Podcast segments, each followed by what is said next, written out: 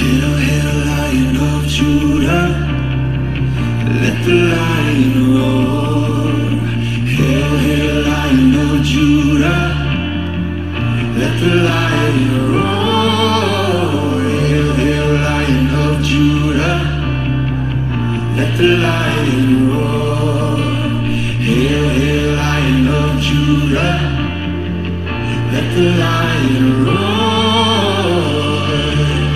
everybody, and welcome back to Christians United Ministry. My name is Travis, and today we are doing Matthew 20. You guys like that music I put on the beginning? Figure I'd try to here and there, you know? I'll find some good worship songs and good Christian songs. So I'd like to include them. But anyway, so we're going to continue our mini Matthew series with Matthew 20. Matthew 20. Again, we're starting to see now the Jesus take, being taken um, into custody and he's going to be starting his walk towards the cross. So let's get right into it. And then as we um, go for this, is a not really a longer podcast, but as, we go through, we're going to start seeing changes, and you'll notice these changes with what we're learning. So now, before we heard directly from Jesus, well, now it's starting to go away because he's going to go on the cross, going on the cross. So now we're learning those important events, you know, and this all happens for a reason. So let's continue getting into it. Um, with these ones, I'm only, there's going to be explanations more of what's going on, really, than a like you know uh, biblical advice that Jesus gives us. So, like I said, we're going to be learning now what happens to Jesus. So, let's get right into it. And without further ado, verse 1. For the kingdom of heaven is like unto a man that is an householder, which went out early in the morning to hire laborers in his vineyard. And when he had agreed with the laborers for a penny a day, he sent them into his vineyard. And he went out about the third hour, and saw others standing idle in the marketplace, and said unto them, Go ye also into the vineyard, and whatsoever is right I will give you. And they went their way. Again he went out about the sixth and ninth hour, and did likewise. And about the eleventh hour he went out, and found others standing idle, and said unto them, Why stand ye here all the day idle? And they said unto him, Because no man hath paid hath hired us. He said unto them, Go ye also into the vineyard, and whatsoever is right, that shall ye receive. So when even was come, the Lord in the vineyard saith unto his steward, Call the laborers, and give them their hire, beginning from the last unto the first. And when and when they came that they were hired, about the eleventh hour, he received every man a penny. But the first came, they supposed that they should have received more, and they likewise received every man a penny. And when they had received it, they murmured against the good man of the house, saying that these last have run but one hour, and thou hast made them equals unto us, which have borne the burden in heat of the day. But he answered one of them, and said, Friend, I do thee no wrong. Didst not thou agree with me for a penny? Take that thine is, and go thy way. I'll give unto this last even as unto thee. It is not lawful for me to do what I will with mine own. Is is thine eye evil because I am good? So the last shall be first, and the first last. For many be called, but few chosen. And Jesus going to Jerusalem took the twelve disciples apart in the way, and said unto them, Behold, we go up to Jerusalem, and the Son of Man shall be betrayed unto the chief priests and unto scribes, and they shall condemn him to death. So pause. He's telling them what's happening now. What's happening now? Let's get ready for it. So he's giving them a warning of what's going to happen to him, and they really need to start, you know, letting go of Jesus. But we see how it truly how it truly is. Um, so let's continue. And shall deliver him to the Gentiles to mock and to scourge and to crucify him. And the third day he shall rise again. Then came to him the mother of Zebedee's children and her sons, worshipping him and desiring a certain thing of him. And he said unto her, What wilt thou? She says unto him, Grant that these my two sons may sit, the one on thy right hand, the other on the left hand, in thy kingdom. And Jesus answered and said, Ye not know what ye ask. Are you able to drink the cup that I shall drink of, and be baptized with the baptism that I am baptized with? They said unto him, We are able. And he said unto them, You shall drink indeed of my cup, and be baptized with baptism that I am baptized with. But to sit on my right hand and on my left is not mine to give, but it shall be given to them for whom is prepared of my Father. And when the ten heard it, they were moved with indignation, indignation, indignation against the two brethren. But Jesus called them unto him and said, Ye know that the princes of the Gentiles exercise dominion over them, and that they are great exercise authority upon them. But it shall not be so among you. But whoever whosoever will be great among you, let him be your minister. And whoever will be the chief among you, let him be your servant. Even as the Son of Man came not to be ministered unto, but to minister, and to give his life a ransom for many. And as they departed from Jericho, a great multitude followed them. And behold, two blind men sitting by the wayside, when they heard that Jesus passed by, cried out, saying, Have mercy on us, O Lord, thou son of David. And the multitude rebuked them, because they should hold their peace. They cried the more, saying, Have mercy on us, O Lord, son of David. And Jesus stood there still, and called them, and said, what will, what will ye that I shall do unto you? They say unto him, Lord, that our eyes may be opened. So Jesus had compassion on them, and touched their eyes, and immediately their eyes received sight. And they followed them. Matthew 20 records Jesus' teachings, interactions, and healing as he and the disciples continue to travel toward Jerusalem. It begins with the parable about the laborers in the vineyard. Um, and remember, we last were talking about was in the last chapter. We were talking about the last verse was, but there that their first shall be last, and the last shall be first. And this is just continuing it. Uh, this is just now Jesus gave us a teaching, and now He's giving us the parable. Uh, and then it follows Jesus' statements about the disciples' eternal rewards for following following him. And he told them that everyone who leaves behind much to follow him will be rewarded greatly. And and we talked about what's it mean to have true eternal life. And we also talked about like you know we also talked about eternal eternal life and eternity in our hell podcast, in our hell sermon. Um, how long eternal is, and eternal's never ending. So remember, when we talk about eternal life, we're talking about heaven. We're talking about death and true death, our second death, that's hell. And he added that many who are first will be last, last first. And again, that's where we went yesterday. That's where yesterday was uh, Matthew 19, 29, 30. And now he wants to illustrate what this means. Um, he pictures the master of a household and needs of, for workers in his vineyard, and most likely it's going to be for like harvesting or whatnot. But he goes out early in the morning and he hires a group of day laborers, people who are looking for work, and they all agree on the price for one penny, a penny a day.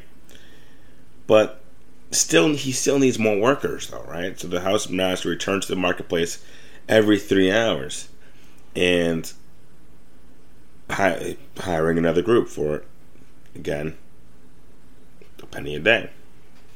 Well, when the time to pay the workers come, the group hired early morning is excited when they see the master to pay those who were hired at 5 p.m. a whole penny. So they assume that they're going to be paid much more because they were there all day. They go, well, you know, these guys came in at five or whatever time, and we came early in the morning, so we should be paid more than a penny. And they grumble at the master. They grumble at the master um, when he pays them only a penny as well. But they were like, "Well, this is what we hired you for. You all, you, I told you what would you do. I told you what the work is going to be. Did you did you expect me to pay you more than we agreed upon?" And he has the right to be generous to whoever he wants to be. And this was really showing us in this parable. And he can uh, Jesus can conclude his story by repeating his teaching that the last will be first, and the first will be last. And the message is somewhat parable to the end of the parable of the prodigal son, which is, for those who don't know, is uh, Luke 15, 25 to 32. And if God seems to be even more generous to others than he is to us, that does not, not mean we're being cheated or treated unfairly. So, we're not. So, we're not being treated fairly.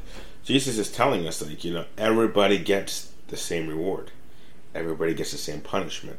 And that's a testimony to the fact that God is a very just and merciful God. He's not going to give one more than the other, He's not going to give one less than the other. You're both are going to be, everybody has the same treatment, right?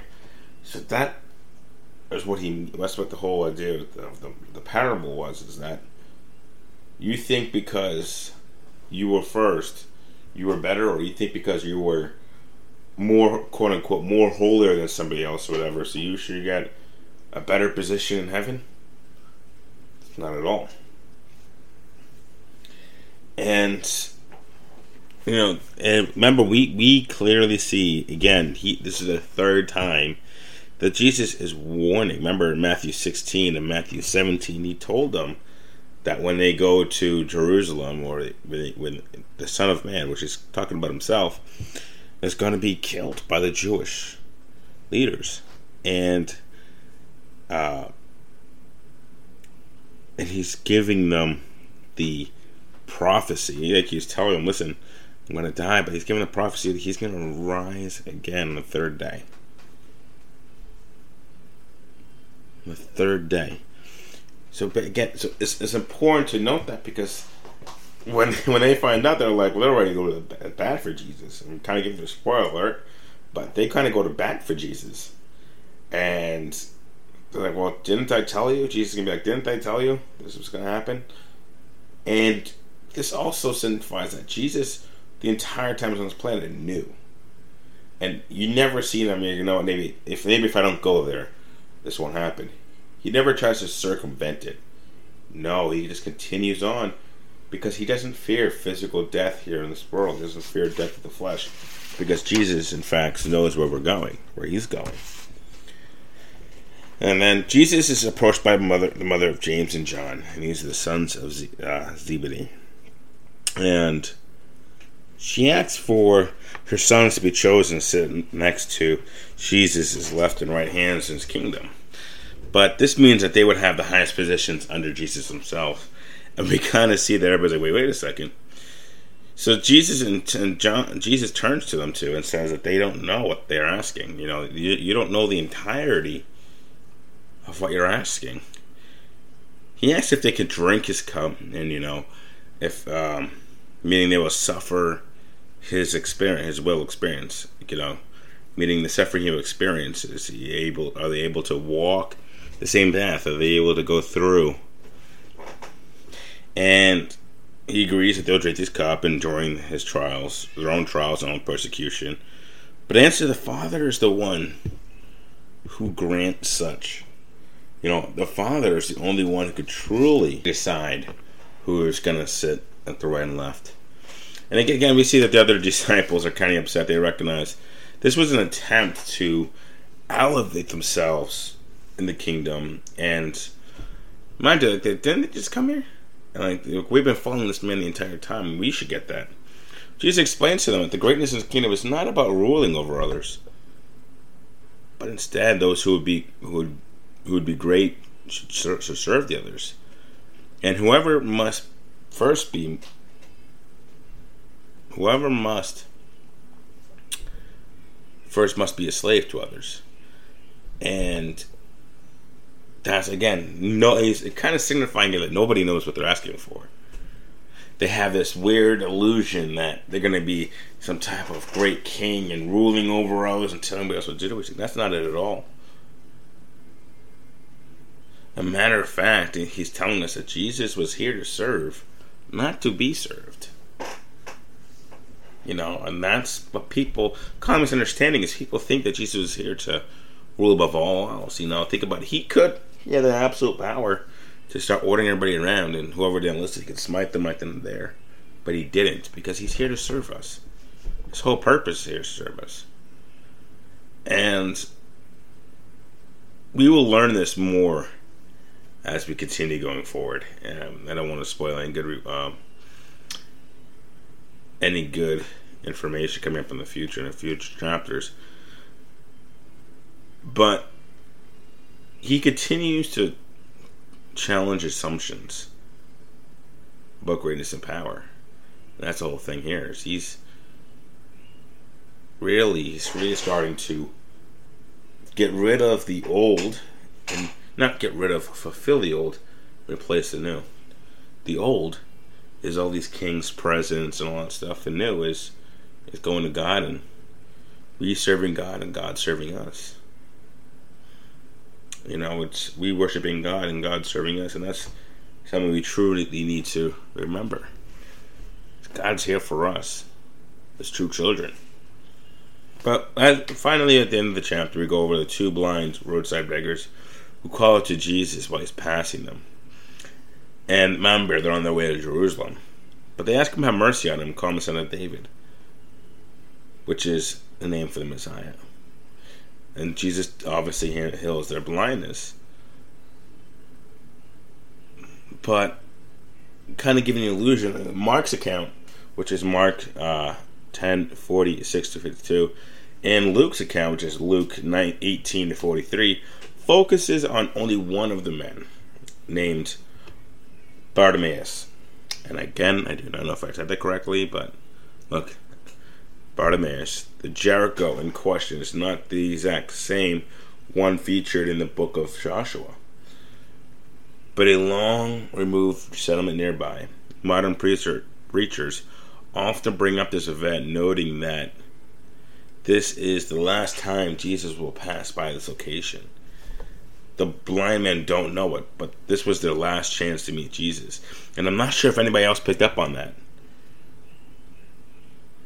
is what happens if they weren't on that road? What happens if they got there a little late or left a little earlier? They would have missed them, and they wouldn't have got their, sight back. And now this time for healing is coming to an end. And you can see that, and it's a sad moment. You know, it's a really sad moment to. You know, it's, it's always a sad moment to realize that you know that a lot of people wasted their time when Jesus was here. When he was here, a lot of people missed out. And the fact that these two even recognized him as the as the Messiah, as the son of God, uh, David, the son of God, and they're blind is just remarkable. We never know when a call to follow Jesus in faith will be the last one of our of our lives. And another way to signify that is we never know when was the last time to repent. Which is why we must always be repentful. We always must be following the path of God because we never know when our last walk is going to be. You don't know when is our last time to make things right with God. Because once you walk away from this earth, it's it's given. You got to remember that anyways, um, I'm starting again. I'm starting this Bible giveaway starting the first week of August. Amy wants to sign up for a free King James Bible. Please email me at Christians United Ministry at gmail.com with your contact info. I will reach out and we will um, go over where I'm going to ship it to. Um, I could get it to a PO box. I could do it to your house, your friend's house, anywhere, your workplace. Um, and remember, it's gonna be limited supply. I don't know yet, so that's why it's important that we all sign up starting now, so that way I, I have I have a list to go down top to bottom, first come, first serve, and um, I'm also starting out this giveaway.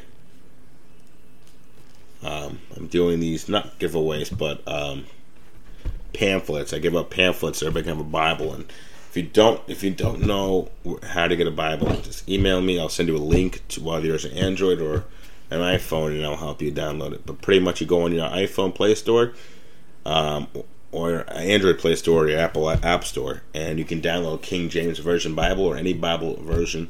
They all have Bible apps.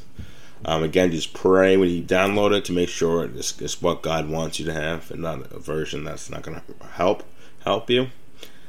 Um, and I really want to thank everybody here for uh, listening. Again, Christians United Ministry. Uh, we're going to get a hardcover, or so, we're going to get a physical book, not an email copy in August. So make sure you sign up for that Bible because everybody needs a Bible in the household. Um, and if you already have a Bible, sign somebody up who you know, you know who you know doesn't. Um, and uh, always, if you see somebody who's in need, always try to help them. As God, we want God to help us. Anyways, thank you so much for reaching out, for listening today today's podcast. Um, my name is Travis, and this is Christians United Ministry. God be with you.